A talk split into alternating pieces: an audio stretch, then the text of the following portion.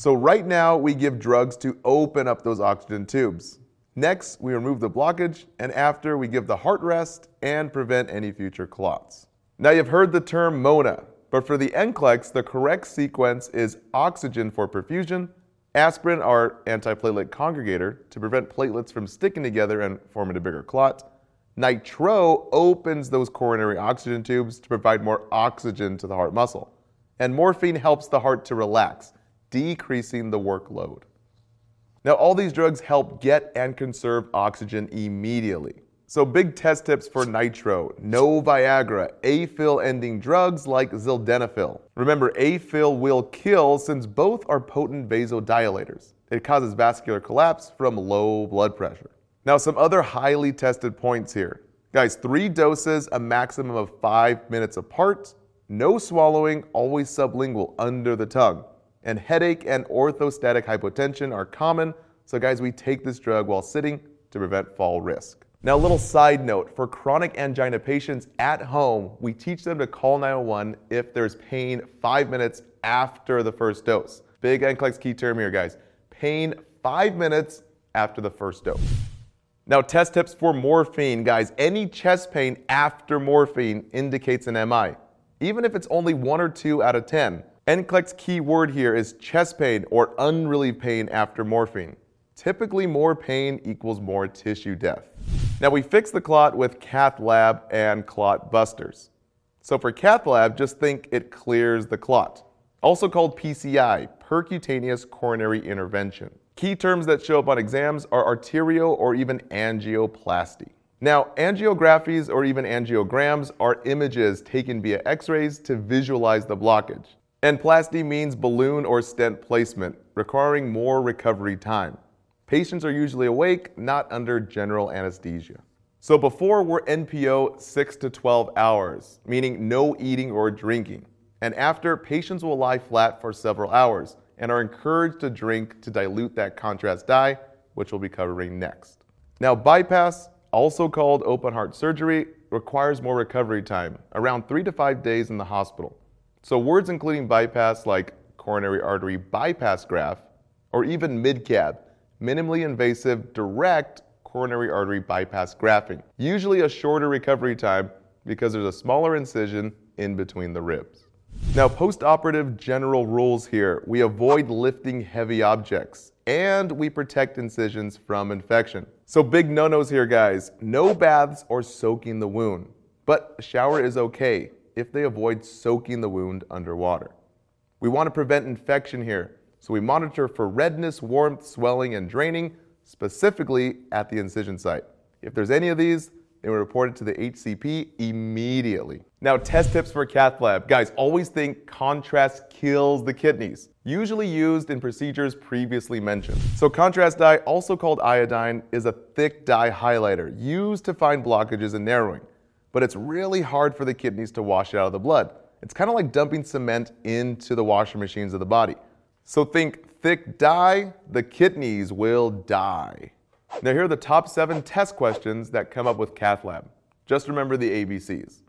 A for allergy to iodine. And yes, warm flushing is normal. So guys, allergies to shellfish is actually not used as a tool anymore to screen for iodine allergies, according to the last NCLEX update. B is for bleeding at the catheter site. Direct or manual pressure on or above the site for any potential bleed. And patients will be lying flat hours after, aka supine. So NCLEX key terms here, guys, write these down. We're not putting the patient in semi-Fowler's and no crossing the legs. Also, no blood thinners within a six hour window. This means no heparin, no warfarin, aspirin, or even clopidogrel. Now, C is for creatinine, always indicating kidney function, normally 0.9 to 1.2. So remember, contrast kills the kidneys, kind of like dumping that thick cement into a washing machine. So creatinine over 1.3 usually means an injured kidney, also called contrast nephropathy. So we avoid renal failure patients, and key word here, guys, write this down diabetics on metformin. We stop metformin 48 hours before and after the cath lab. We want to prevent lactic acidosis and nephropathy. And we can give Mucomyst to protect the kidneys. But it's not common on the NCLEX. So remember, iodine is like thick dye. The kidneys will die. Always a big NCLEX tip. Now the last C, you can't palpate the pedal pulse after surgery. Guys, we always call the doctor, AKA HCP, healthcare provider. Remember this, pulses equals perfusion. Normally we get diminished pulses, but only 4 to 12 hours max, not 1 to 2 days. So NCLEX keywords here, guys. Cold, cool, or remarkably cool legs, absent pulses or non-palpable, or even just present with a Doppler ultrasound. Big no-no, lack of perfusion. Now we can also give clot busters like TPA to dissolve the clot. So let's review the top tested content right here from our DVT video. Now fibrinolytics, aka clot busters, which are not routine for DVTs but are still used, these guys are like the atomic bomb. They're one-time push drugs. So we give either TPA or streptokinase. But guys, streptokinase has the most allergies associated with it. And the big thing with these atomic bombs is the huge bleeding risk. Since it has an 8 hour or less duration, this means we're most at risk to bleed during that 8 hour window. So guys, no injections at all, no new IVs, no sub-Qs even for diabetics, no IMs, and definitely no ABGs. These drugs can only be given through a compressible site like an IV. So we never give these through a central line because we can't hold pressure on that central line. Only peripheral lines here. Okay, now after the MI, we want to prevent clots and give the heart some rest. So heparin is used to stabilize unresolved clots and prevent the growth of current ones. Now, big NCLEX keywords here, guys. Heparin does not dissolve clots. Only clot busters dissolve clots, like TPA. And to give the heart some rest, we use BCD drugs, beta blockers, calcium channel blockers, and dilators like nitro.